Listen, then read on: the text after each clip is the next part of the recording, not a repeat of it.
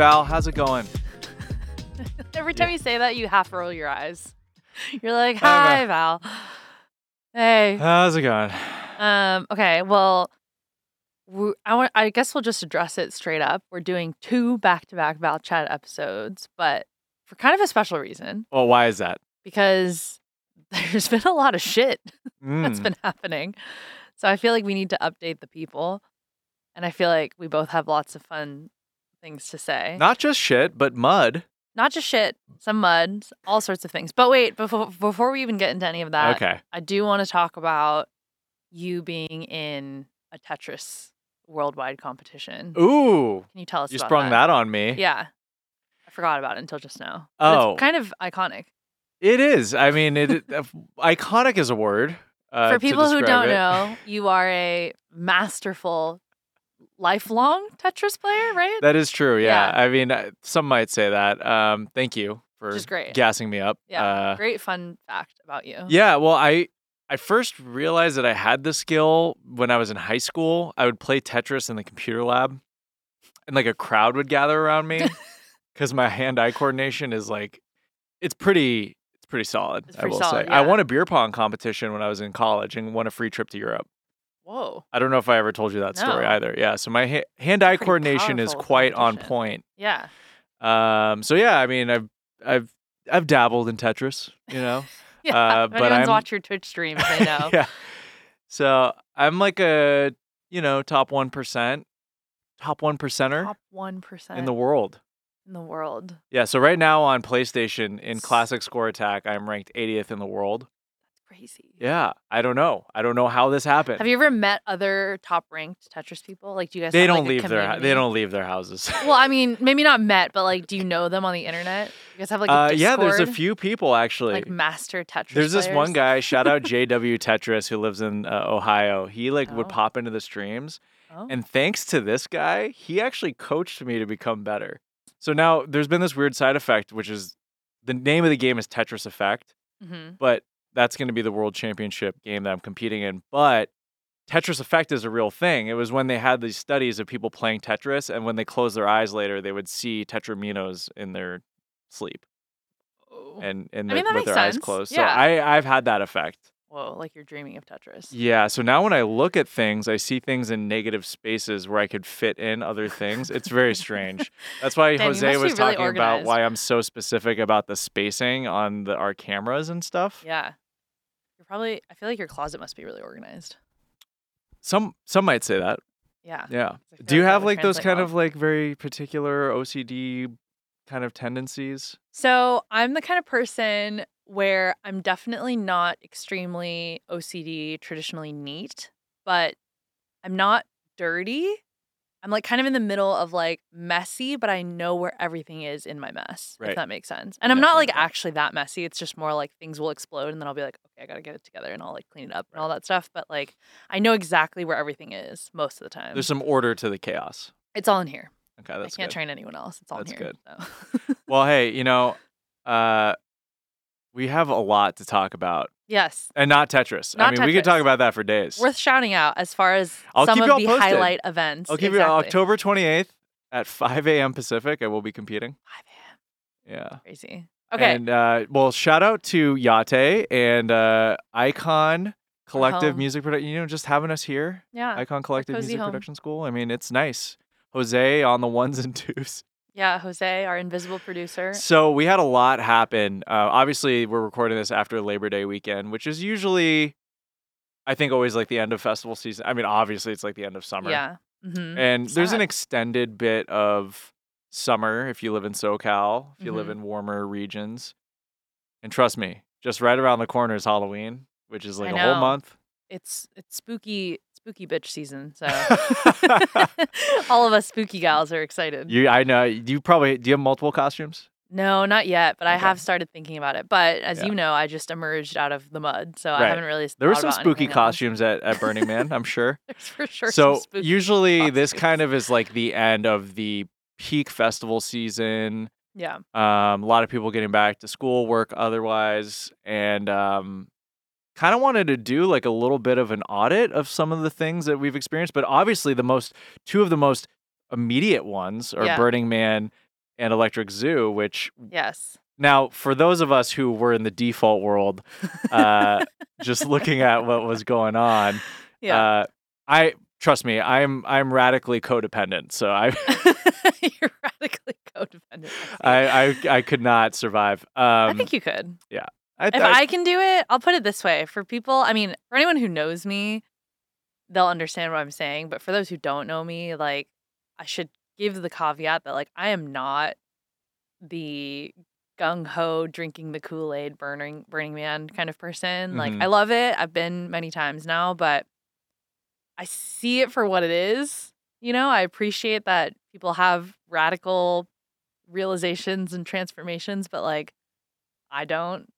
I have a great time, but I appreciate that other people have that. You know, Yeah, and I think that you that that that qualifies you maybe for being a good person to ask.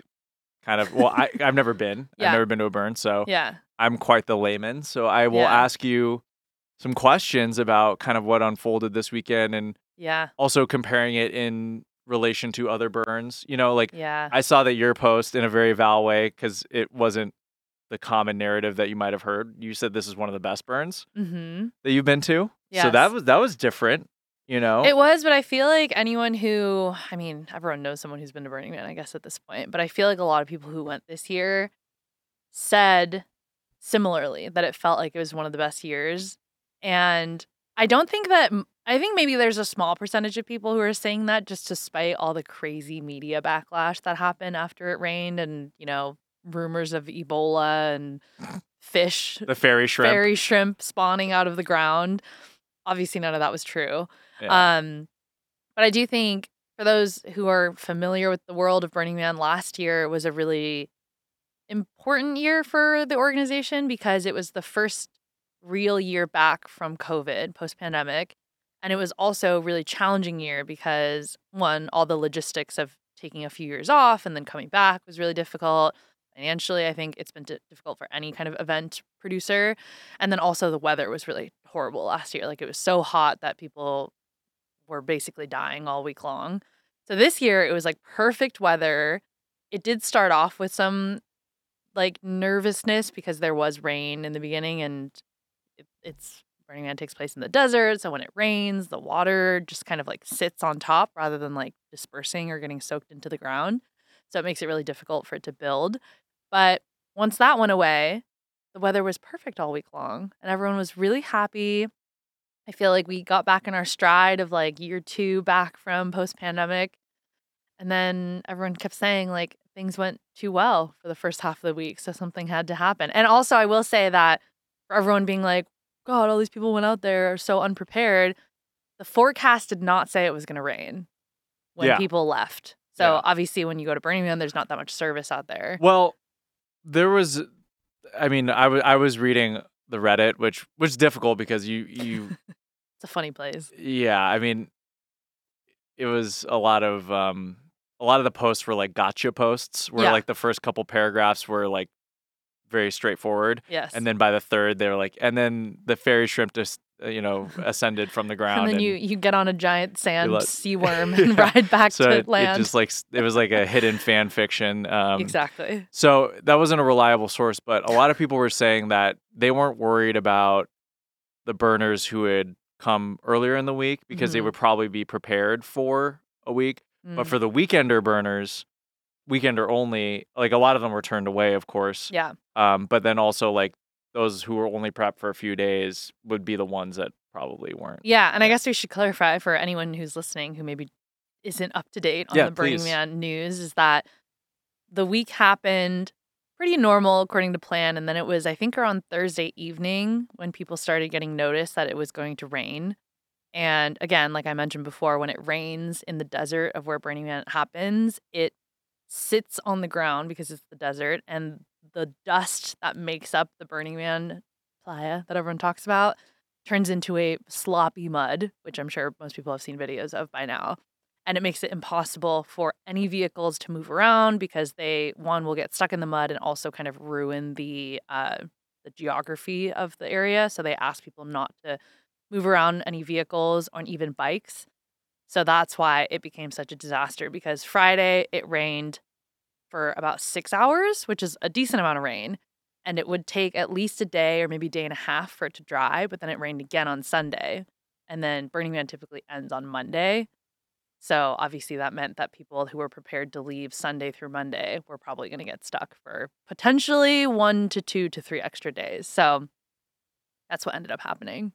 Yeah, and uh, you know a lot of so the the core essence of Burning Man is that you know they build this this mini civilization society, and then at the end of it, you leave it almost like it was completely untouched. The the original ecosystem is intact the way Yeah. it was before. Supposed to be. Yeah, Yeah. it's supposed to be you bring everything in, you take everything out. So were they able? Do you think they were able to like reset the landscape to where it w because of all the no. tracks and I mean, and again, like I think there's a big portion of the population that goes that like adheres to the quote unquote rules of Burning Man, right? Like they try really hard, they pick up other people's trash even and try and like make it clean for everyone, but there's obviously always going to be a smaller portion of you know, the people that we all like to talk about and we see the most, like the influencer crowd or the people who just kind of show up in a plane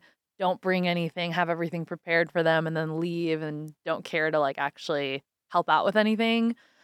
Um, but I think even all that aside, when it started raining, there was for sure a sense of panic, and people were like, like your your shoes were literally getting stuck in the mud when you're trying to walk around, and it doesn't rain often, obviously. So I think a lot of people were just fully unprepared, and then also you're burnt out at the end of a whole week. So I definitely think they're gonna end up finding a lot of. It's gonna be like archaeology style. Like it's gonna rain, and then random shoes will just like come up out of the mud, and like random little like Burning Man artifacts. yeah. But they're gonna try. I'm sure it's gonna take a lot longer this year to try and keep things clean. So this was your.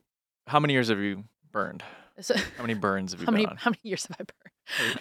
Um, this is my third year going. Okay. Yeah. So it, you're not one of those, you know, lifetime burners, but in Yeah. the three that you've gone to, have you seen an evolution of like the demographics or like the types of people, or is has it been kind of pretty similar? Like, Yeah. experience? I mean, that's a good question because I mean, obviously, I started going in 2019, so I'm sure many people would be like, "Oh, like you missed the good golden years of Burning Man or whatever," which I'm sure I did. You know, I'm sure pre phones and everything, it was even better than it is today, but also even more chaotic in many ways.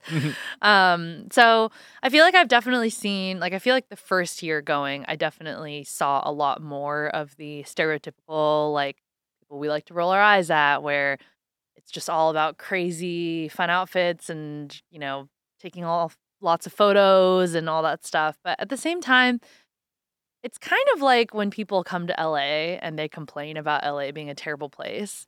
I'm kind of like, it always exists, but it's easy to spot it and easy to understand where it happens once you get a little familiar with things.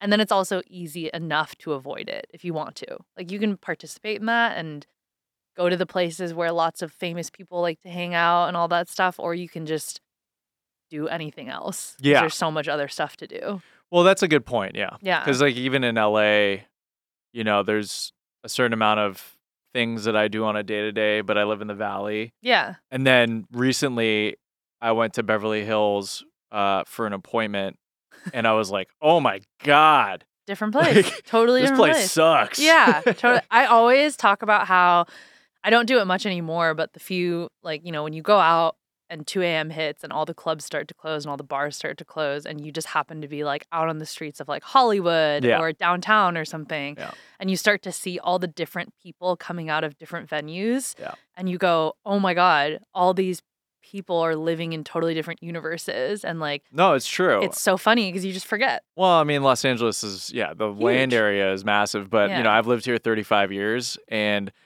I've only li- yeah, I've only lived in LA County my whole life, but I've lived Yeah. in different areas. So I was in Yeah. the West Side for six years, Mid City for four or five years, the Valley for you know X amount of years, and it's like you could ostensibly just keep living in different areas and Yeah. have completely different experiences like their cities. And I think Burning Man for a lot of people has that same kind of feeling where it's like you'll talk to people that are there for music experiences, there are people there for just the art, for just some of the community building stuff, for some of the uh more uh, uh, Party, party fun things. interesting uh, interpersonal things. Yeah. Uh, so you know, it is for me. I've definitely had some of those people who sing the praises, the religious Yes. experience of Burning Man to me, yes. saying like, Chad, you will love this. Like you need to go.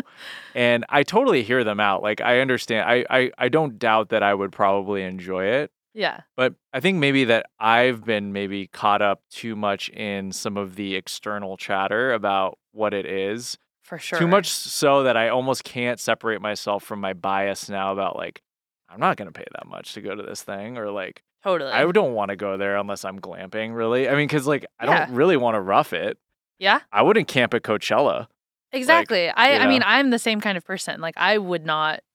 I love it for the experience that I, the experiences that I've had there. But I agree. Like, you, you have to know yourself well enough to go and have a good time, which I think is the problem. Sometimes people get, like you said, caught up in, you know, the videos that they've seen or other people being like, "You're gonna have the best time ever," and then they just do zero preparation and they just go and they have a terrible time because it's not a music festival, which is really funny. That's actually been some of the best post Burning Man conversations that I've seen come out so far is people realizing that Burning Man is not a music festival right. and being right. like, wait, so why do people go? And just being like, Right. what?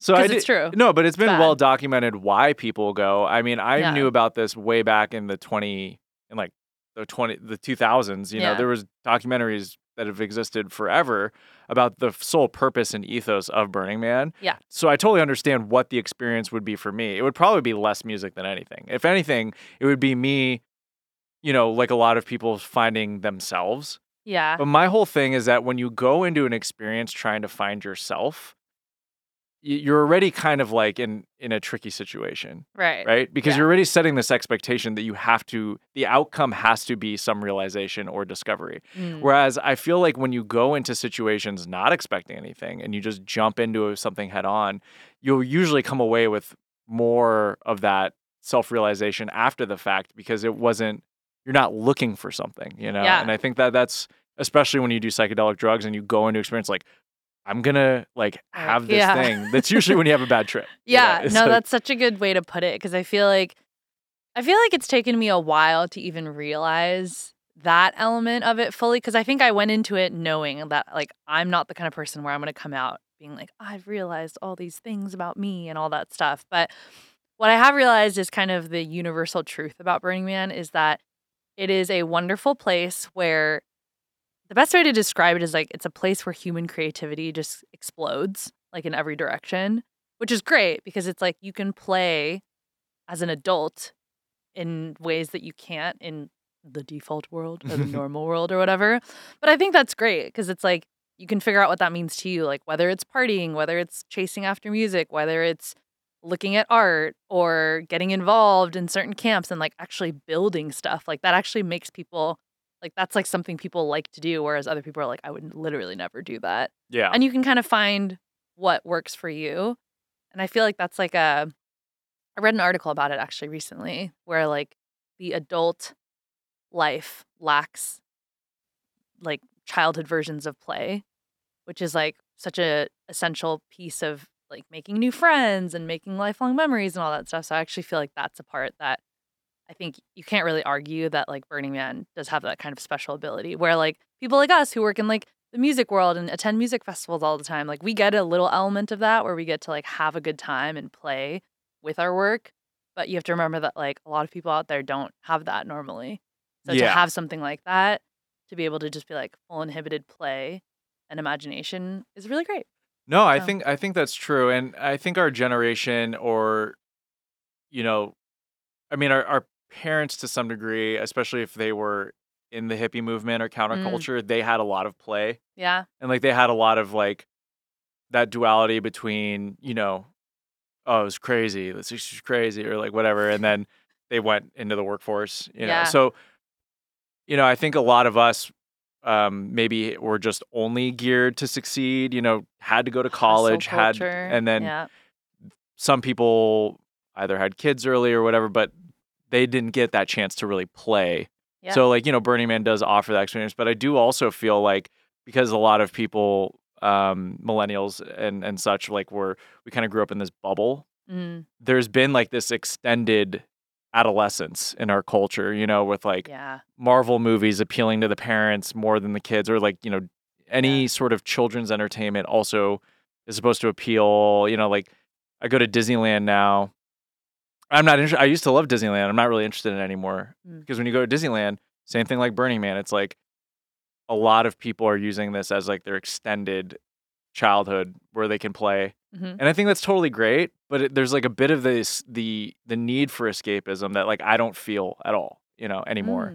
Mm. Um so maybe that's why Burning Man wouldn't appeal to me necessarily right now. Maybe that that'll be different in 5 years or, Yeah. or something. But Yeah. you know, it, it it comes in different waves. Like there was like a time where I got really interested in things like amusement parks, but then Yeah. I was like why I now I'm in like a phase of my life where I'm very not I'm trying to be anti-nostalgic because I think that I think nostalgia is a is um, crutch.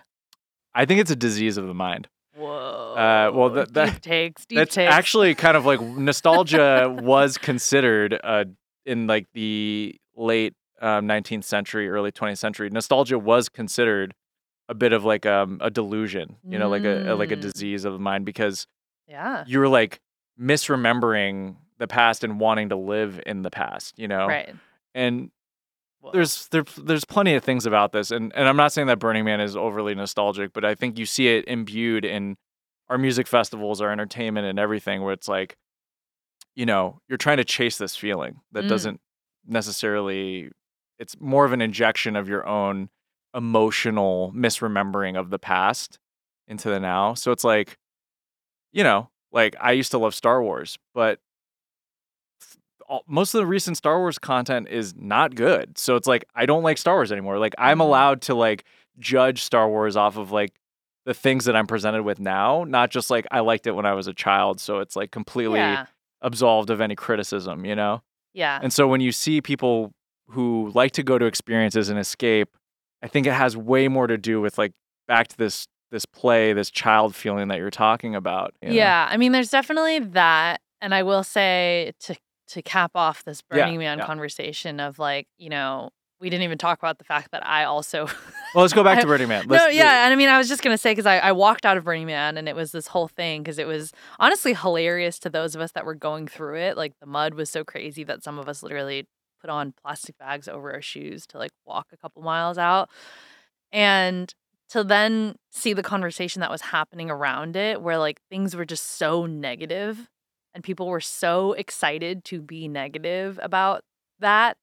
And I think that relates to the EZoo stuff because we're going to talk a little bit about what happened there as well. But anyone who's familiar with the festival space will know that it also didn't go well for, you know, many reasons on that side of things. But I feel like there's just this like, there's a really weird energy, I feel like, around these moments where maybe it's like the expectation, right? Of like what we are talking about before, that you like go into it expecting that it's going to be so amazing and like you pay all this money when like some other people can't pay that much money to like have this experience. So then when it doesn't go well, the wider public is like so happy to celebrate its downfall. Yes. Yes. That's like a really weird thing that I've noticed and it's it's Well, even- very strange. even and and the, the, so this is kind of like the the the weaponizing of nostalgia too though which Mm. is like there's a lot of like old school burners who are Yep. like i'm so glad I, I don't go anymore Yeah. because like it It's peaked in same, 2015 yeah.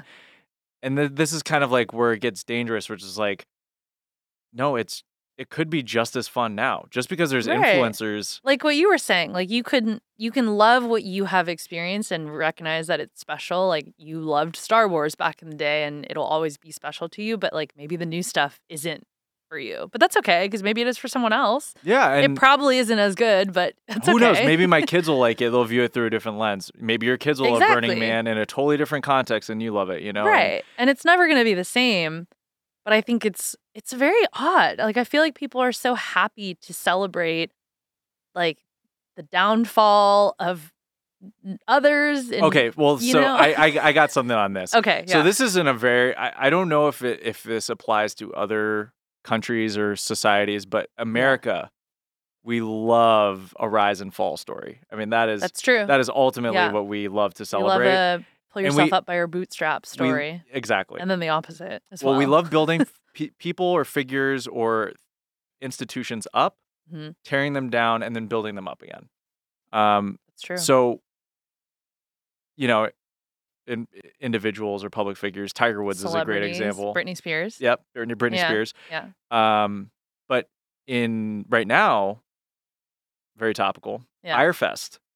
So Fyre Fest, I think, I think Fyre Fest is the reason why this past weekend was amplified so much Yeah. because Love throwing. there were around. multiple documentaries about Fyre Fest, right? So Too people are profiting off of the "I hope this fails" thing. Mhm. So you see Fyre Fest as a label the same way that someone would be like sellout or any Mhm. like label that goes around, you know? So Mhm. like, oh, Fyre Fest. This is Fyre Fest happening again. People it's like love throwing that around. right. So uh Billy McFarland, is that his name? The That guy is his name. he's trying to get the a sec- ultimate scammer. he's bringing back Fyre Fest and I think that there's genuine optimism from some people about which is just strange. You got to imagine the brand is so strong just because of how much it's been, you know. I know. And so that's the curious thing for me is when I saw that, because I remember seeing the initial news that he was, you know, he made a video promoting it, that he was putting tickets back on sale, and people were like laughing at the, the fact that he was trying to sell tickets to this event again. And then a couple days later, it turned out his like first tier or whatever it was sold out. And so you said that, you know, people are optimistic about the brand. And I actually wonder, like, do you think that's what it is? Or do you think it's that people are so invested in being part of something? You know what I mean? Like, they want to be there when the Fyre Fest happens so they can have the viral sandwich photo moment or they can see what crazy stuff goes down and post the video of it. You know what I mean? Like, I almost feel like that's what it is. Well, it- It's like it's like a bad reboot, right? yeah. Um, a good example is like Arrested Development. It, sorry, I'm, this is not a crazy tangent, I promise. the TV show Arrested Development was on Fox for like these years. It was like a cult hit. Yeah. But usually on DVD. It got canceled and then everyone was like, "Oh, this is the greatest show Yeah. ever."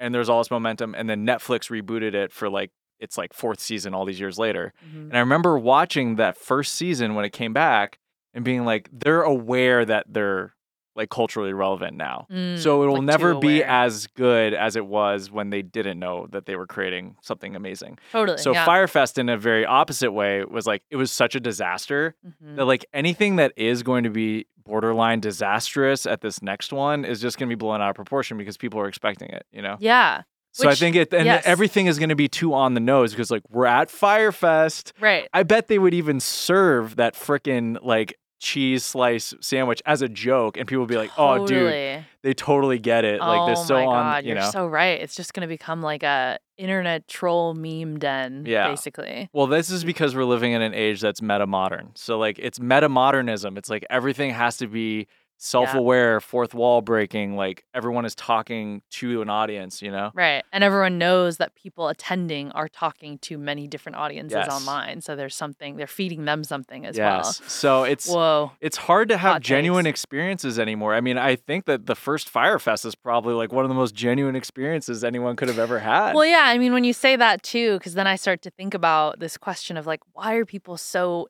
excited about things going wrong? Like, I think about the electric zoo stuff that we've started talking about. And I do feel like there is a genuine, like, when you see the TikTok videos and people posting the updates on Twitter, of course they're upset. And maybe in the moment they're like, frustrated that they're waiting in line for all this time, but there is like an excitement to be the person to post the video to be like, oh, this is what the stage looks like. Like, here's people bum rushing the gate. Like, it's crazy. And I wonder if that's because it it is that genuine experience of something going wrong. people, wow. people, yeah, you're. you're I'm having realizations like, over "Whoa, here. whoa." yeah, I Uh, am. Well, yeah, I mean, there was journalism is in such a weird place now Oh because, my like, god, yeah. I just tweeted about this. really, I just said that we're in the sunken place of media mediocrity. yeah, like I was Yeah. reading some article that was in like a I don't want to. I don't want to miss um, quote the, or I don't want to miscredit the publication, but it was it was legit like Mm. legit journalism, like one of the Times or something. And Yeah. the writer was like talking about how I don't know, it's just so editorialized. It's so from a first person perspective. Like Yeah. she was talking about how like oh, and like on a Sunday I just want to stay at home and watch my Netflix and post it. So I'm like, what am I reading? Like You're like, this is "What a is blog. this?" This is a blog post. Well, that's from- what I mean. And I feel know? like now when I think about media, I mean, I'm not going to name any names, but there are big people going viral for very medi- mediocre to bad content that Right. they're doing. Right. And then it's like the other the other side I feel like all I see is just like this insane obsession with like celebrity fandom, stan culture and I'm like in the end none of these people know what they're talking about. Like it's just people projecting their thoughts and opinions onto famous people. And that's like all that we have nowadays for some Yeah. reason. So, Yeah. yeah, so then that's why I guess going back to your point about genuine feelings of these like events, like maybe that's what it is. They feel like they're seeing something real and they get to be the journalist who's like posting about it. But Yeah, I mean, because it it's you know it's hard because like moments are so manufactured. You know, like Yeah. um, uh, anytime that someone performs at the Super Bowl, it's like the bar is so high. You know, no one is. It's never going to be unanimously positive. Um, Yeah. only occasionally, but like. Like Shakira and J- J Lo was like this amazing Super Bowl. I don't think a lot of people were expecting it to be that good. yeah, But then there was this whole other contrarian thing about how, you know, it's always going to be, if something's really popular, there's always going to be something that is like equally against it, you know? yeah. And that was a when it gets shift to a that- peak for sure. Yeah. Exactly. Yeah. That was a shift that kind of happened um, in like the mid 2000s, you know? Mm-hmm. It used to be that celebrities were like univer- kind of almost like universally beloved Mm-hmm. but then with the with reality shows and like and now where we are with social media it's almost more popular to have a negative opinion on on public figures or things like burning man or things like because it's just like it goes against the grain you know and like having that kind of stance it actually gives you more character or and I feel like people know? have the opportunity to have a voice when they maybe previously didn't, right? It's like celebrities used to just be the only famous people because whatever they said went. But then it's like when you can speak and say something contra- controversial about them or negative about them, and then people start to listen to you, yeah then you kind of have this like interesting power. But well i mean i you know i i the thing about electric zoo like if we'll we'll kind of like move to that conversation is that i saw so much to talk about. I know it's crazy. um, you know, like in a very different way. I think that now music festivals have become so commonplace yeah. that the consumer, rightly so, because they're spending so much money. And you got to imagine that some people save up for months to just get the mm-hmm. flights, the hotels, That's their big night out. they get the yeah the and you know let's just say going to coachella mm-hmm. alone like it's several thousand dollars for a weekend Yeah. like if you're gonna get a hotel you're gonna get the tickets flying from flying- somewhere. yep Mm-hmm. any of the additional things you need you're gonna spend a couple thousand dollars you know Mhm. and and uh so i do understand like why going to some of these festivals the outside person who's not in that sort of uh privilege Mm-hmm. bubble or or whatever or they're not included in that experience Yeah. they're immediately gonna i mean some most people will have like you know like a, perception of the kind of person that would go to that or like Mm-hmm. you know so you see a lot of that um but you know i do think the people that do go to these music festivals and have gone to enough of them have been conditioned by enough great experiences if they've gone to a coachella or an edc or some of these like really you know well produced festivals Mhm.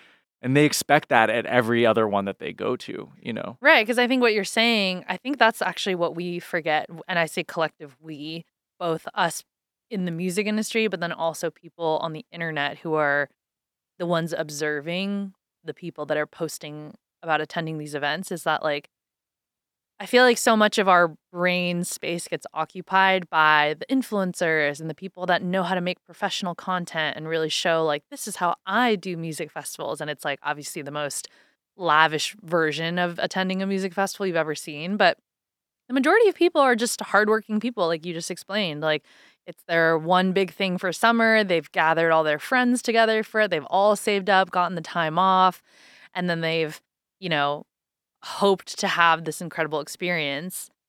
And yeah, so it's like I don't know. It's really interesting that we forget that that's the majority. Yeah, and I mean, and and and and you know, we've been to Coachella a lot, so you and I can speak on this with a lot of experience. Yeah.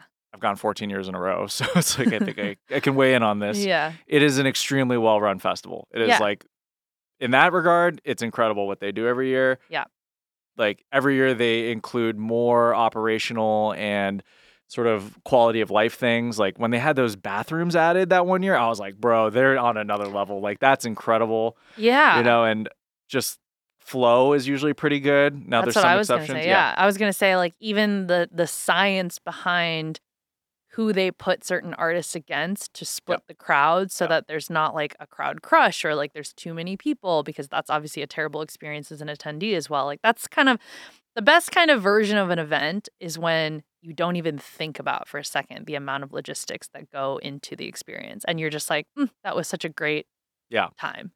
Exactly. And and so I can imagine if a consumer like, you know, goes to Coachella and they spend, let's just say face value on the ticket, you know, almost the same amount of money that they would for a weekend at another festival, Mhm. three day festival, you're gonna compare Yeah. the value of what you got and the experience to any other festival that has to charge that much. But for Yeah. other festivals to compete with the bigger festivals, they have to charge that much to offer the same lineup, the same production level, the Yep. same amount of amenities and you know, it I I can see it from both sides. I can see it from the person who spends their hard-earned money for these experiences, but I can also see it as someone who works in event production hmm the difficulty in like all the little details being right and all the moving parts that you have to get perfect for the front facing people that you know the people who are the thousands of people that are coming and then Yeah. also the artists who you're taking care of and Right. making sure all the things like from backline all the way to hospitality is perfect so Mhm. i do have like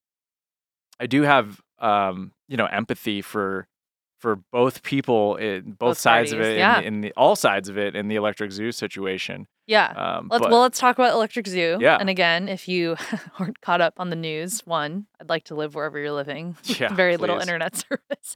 But um, yeah, Electric Zoo, which happened over this past Labor Day weekend in New York, and I should say that Electric Zoo is not by no means a new festival. They've been doing it for quite a few years now. I don't know the number off the top of my head. Quite a while, yeah. yeah. Uh, God, I want to say it's like, I, I could look that up. I think, I believe it was like their 10th year last year. Yeah, let me- we're we're zeroing in for sure on a milestone close to ten years. I I, would I say. will- let me look this up right now. Yeah, you look it up. But basically, Electric Zoo happened this weekend. It's a three day, mainly electronic music festival. Mhm. And I think literally from day one, it was off off the tracks. I think day one, obviously people have traveled from far. They're they're preparing, they've got all their outfits on, they're ready to go. And apparently it was like two or three hours before the doors were meant to open. Yeah. They ended up canceling the whole first day. Yeah. Which oh, is it's, sorry, it's 2009 was it? So it's been a while around for a while, but there's yeah. a couple years off. Anyway, Okay, continue. yeah, yeah, a couple years off in the middle. But yeah, so this festival has been around for a while. And so first day, couple hours notice, the whole first day is canceled. And obviously that's bad. Like it's not even delaying the doors and like making people wait. Maybe they miss a couple sets. It's like the whole first day is canceled. Mhm. And the interesting thing was that the the notices that they sent out officially stated that there were supply chain issues that caused the first day to be canceled, which Mhm. I think anyone reading the that immediately is kind of like, okay, supply chain issue is an excuse that we heard a lot of during the pandemic COVID times and especially first emerging out of COVID pandemics for like pandemic for the first few events. And we're a little far away from that now. So that excuse felt really strange. And also for anyone who's worked in production or any sort of event coordinating of any sort would know that if there was actually a supply chain issue, you would have known at least 12 to 24 hours before, not a couple hours before you're meant to open doors. So it just immediately felt off. Totally. And then day two did open eventually. Yeah. But what happened day two? It was a capacity issue. Uh, right? Day two, um, from what I saw, there was just like a lot of um, there was a lot of long wait times for like Yeah. will call and things like Right. that. Obviously, because Day one didn't happen. uh, yeah, I can imagine that there were some credentials that hadn't been collected, you Mhm. know, earlier on. Yeah, and a larger influx of people. But then the wait times that were coming out were like, I want to say like four hours, five hours, which again, if you're spending all this money as an attendee, you spent a lot of money for your three days, which has already been shortened to two days, and then you're missing three to four hours of sets. Yeah. You're already gonna be pissed as Yeah. an attendee. Yeah, and then Sunday obviously was a capacity issue. Um, Yeah. At 5, 6 p.m., they announced a statement that they hit capacity. Yeah, they hit capacity by 5 p.m., which is very early on in the day, and we're no longer able to allow attendees in. And if you can imagine, if you've ever been to a festival, like the doors might open around, you know, 2 p.m., 3 p.m. or something, but a lot of people don't start showing up until the evening hours for like the bigger sets towards the end. And not only that, there was a viral video of people who had been waiting in those really long wait times for so long, getting so frustrated that they couldn't get in that they ended up just bum rushing the security gate and just Yeah. jumping over security um, checkpoints and going into the festival, which is not only scary if you're in the line and in the rush trying to get in, but also scary as an attendee when you're like, oh no, people are not getting checked for security and just running into this event. I watched a lot of the. New York n- local news coverage of this, Yeah. and I mean, you know, it. They were reporting it. It it did feel like when you go into when you see people reporting on something and like their face and the way that they already have this like opinion of it before they're even reporting on it. Yeah. So, of course, yeah, it was like a harrowing experience and really disappointing for some people. I will say that, like, we love sensationalizing things, and you could tell that, like, you know, reasonably so. There's been a lot of instances of like crowd crush and really horrific things that have happened in the last Yeah. few years with concerts. So I can understand like the public safety safety issue. Um, just the so many things that need to be you know addressed in that regard but then also like you're saying again from the local news like they wanted this thing to fail like there's, there's no question that the story was this thing is a disaster Yeah. and so i think it's hard to like parse through you know experiences from people behind the scenes the fans Mm. I read a like a, a Reddit recap from like all these people who were at Sunday at Mhm. EZoo. It was mostly positive. People were like, "Yo, yeah, it was pretty packed, but dude, it was freaking awesome." and I think that a lot of it really comes down to comes down to the music. You know, if people really Huh. liked the music and they had like you know, they had their like decent um you know, space or whatever yeah. um i don't know it, it's it's really interesting like i think that i think that there's a lot of people that want these things to to not go over well and so you know I- i do understand like a lot of the issues that they faced and i'm sure a lot of them were probably brought on to themselves i mean we don't know but it does feel like once the ball starts rolling on that narrative, it's hard to like stop the momentum. And then everyone's checking sure. in on day two. Oh, did it happen? Like, Yeah. is this? And then day three, that you know, maybe it was only a couple hundred people that rushed, but then people are like, dude, thousands of people rushed in. Mm. So it's like hard to like you know really identify what happened. I'm sure all in all, they would like to have a do over on the whole thing. and it will be interesting to see if they get that opportunity Right. because right. We'll see. It's hard. I know that apparently New York City is looking to take action against them for, you know, how it all kind of panned out. But I will say I, I totally hear you on on seeing both sides. I think it's always upsetting, I think, for everyone involved, for attendees especially who have paid their money and hopefully will get some money back for an experience that they didn't get. But it's like when you spend your hard earned like vacation days and your money and then you end up having a terrible weekend, like that sucks. Nobody wants that. Totally. And the- I think the other thing is that, you know, we always have like the customers always right mentality, I think, when you work in events and, and Mm. entertainment. Like we did this show, uh, Rattleship on on that aircraft carrier in the Bay Area. Yeah. And like that was a huge undertaking. It was a three thousand person, you know, per day, two day thing on an aircraft carrier. It hadn't been done before.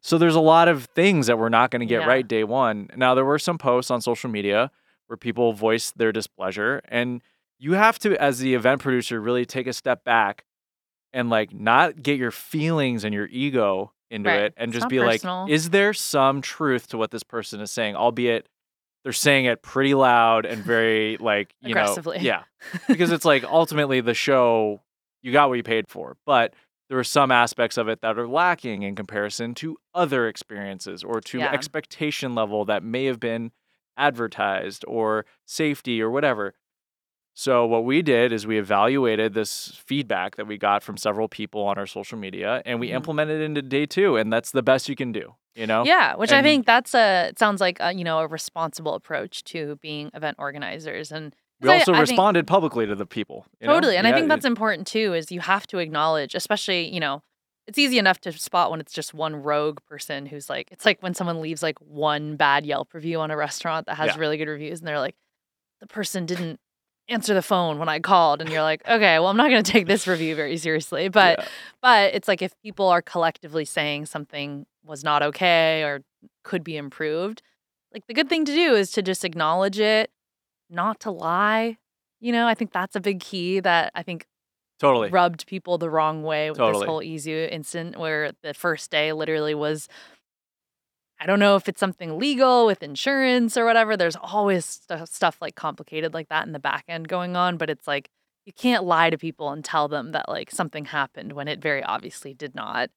Absolutely have to take responsibility for it. Well, you know what I will say, it. Yeah, and and what I will say to that is that you know we've been facing a as event producers an incredible uphill battle. Yeah. it- you know since we've come back from um, pandemic the pandemic, and a lot of it was artist fees have gone up. Mm-hmm. They've stayed the same. They have not gone down. Production has gone up. Mm-hmm. staffing has been incredibly difficult to do. People just, you know, especially from uh, um as as soon as things came back from lockdown, you would hire people and just some people just wouldn't show up, you know? yeah, and which is crazy. yeah, and so you almost have to overpay just to get people to show up. Mm-hmm. And so there's just like a lot of things with labor, with production and permitting that just like I think that you know, you just you have to just get that stuff down because that is what yeah, makes the show happen. But yeah. it is so incredibly difficult. Like the targets are constantly moving and the goalposts are always changing. And I think for event producers to produce something that is on par with the experience that other people expect, having gone to some of the Live Nation produced Yeah. festivals or you know some of the bigger things, it's like it's really hard. especially at scale when it's very big, lots of Yeah, people, and you yeah. have to you have to like go bigger to make more to actually make money you know and Yeah. so it it's a very interesting it's a very interesting time for music festivals i think a lot of people thought the bubble had burst on music festivals but like we're Mhm. seeing like you know since last year we're seeing incredible amount of demand so much so they couldn't even let people in on sunday at EZoo um, for music festivals Yeah. so it'll be interesting to see how the american music festival landscape changes in Mm. in like you know with all of these things in mind um because you know if you have a customer is always right mentality then there's a lot of practices and things that need to change you know because people it seems like a lot of people in general have distaste with the way that a lot of music festivals are run like you know the consumer is pretty smart now like music Yeah. festivals have been a thing for a while Yes. so, you know, you'll be at something and someone will be like, "Ugh, like, the way that VIP is, the ingress, egress is this, and like the line for the bathroom here, and my, I didn't have enough water stations for this. And those are the things people are talking about. Yes. They're not Yeah. talking about if the music was good or not as much, you know? Yeah, no, I think that's a really important perspective because that's something that I've, you know, as someone who has not been on the event producing side, mainly a consumer of uh, like attending these shows, it is hard to remember how many different elements go into putting on a show.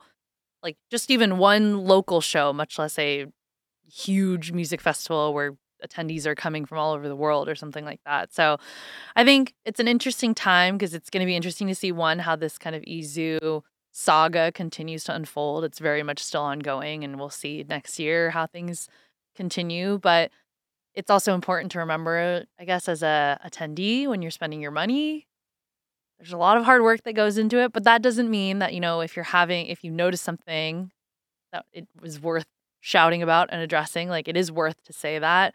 And I don't know.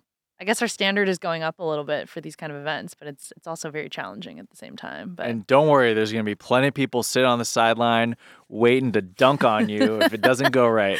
basically what we're saying is don't get into the event producing business unless you have thick skin and you really love what you do. I know. I know. You got to really be able to. I mean, one of these comments can, you know, for me, sometimes it could just really ruin your day, you know, but it's, Oh, no, don't ruin Chad's day. Don't ever be mean oh. to Chad or Brownies in Love Uh, or any event producers because there's a Chad on the other thank you, side. Thank you. being sad. We're real people. um, but yeah, I mean, it was it was interesting seeing um, music festivals and festivals being. One thing I didn't like is like you know you I, I was on Reddit a lot, but like you go Yeah, into the Coachella Reddit, and then the people in the Coachella Reddit are like, "Aren't you guys so glad that Coachella isn't run like this?" And I was just like, dude, c- come on, like I know. you know, and, and like. What don't are get you- me like, wrong. what are you I, even lo- I saying? love me some Coachella, but like this has nothing to do with y'all. like, No, and it's You know? honestly, and that's the other thing is I think, you know, you're saying something like Electric Zoo happening does affect the American music festival scene like as a whole, and I feel like that's something that we don't think about or don't like communicate effectively as like a community on this side because like I feel like in the UK and maybe just because it's a by nature it's smaller so Yeah. it just feels like you're like all together in it but like when one major music festival in the US doesn't do well that doesn't bode well for everyone else and that means like if you know knock on wood if EZoo doesn't come back then we've lost a major festival offering it's the same if the years.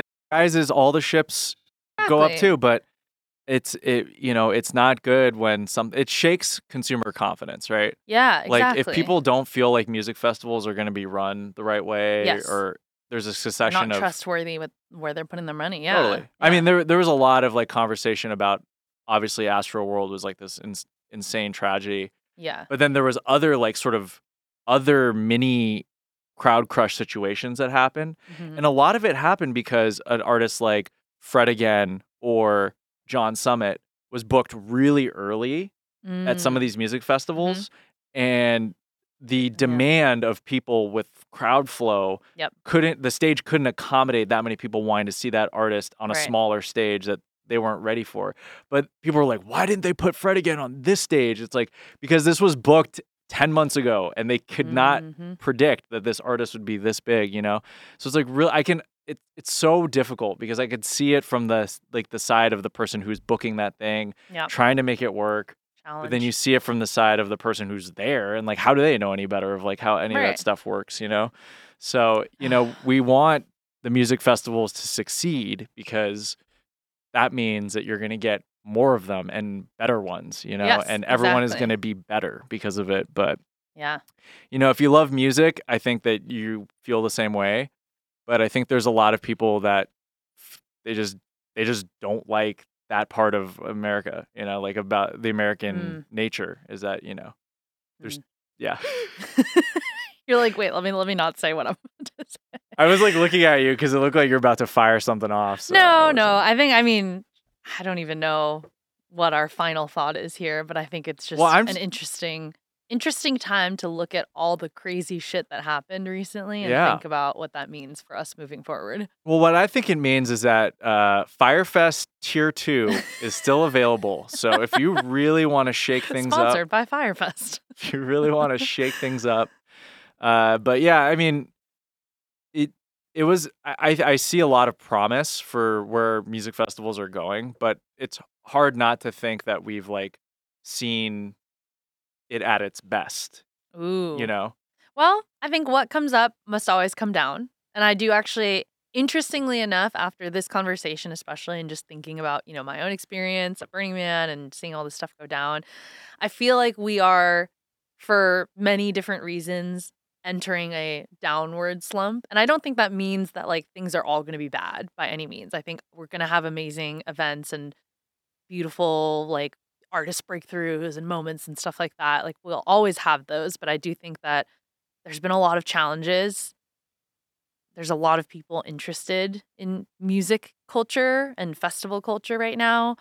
And just gotta weather the storm a little bit. It's gonna be a Yeah. little bumpy, I think, and we're gonna have a lot of learning lessons. But I think some great things are going to come out of it too. I think you're going to see a return of more boutique festivals of like Yeah. smaller one day experiences, new ones maybe, new ones, which is always you know? exciting. Yeah. And I think even like some of the bigger players like uh Insomniac are doing some like cool things in that regard too. Yeah. Like and and I think that there's going to be more experiences to be had for people that like don't want to go super hard 3 days Mm. camping, create, you know, Yeah. a little bit more palatable, a little bit more accessible. So again, Val, I'm optimistic. I think we're going to weather I this know. thing. I like I like that we're ending on a nice optimistic note. And I feel like, you know, I I have a lot of empathy for folks, many, many hardworking folks, not only on the like being on putting on a deciding to put on a festival, but then also hiring the bajillions of people that have to like build a stage Oh my and gosh. bring in the audio and be Totally. vendors and sell you food and water and all those kind of things. Like totally.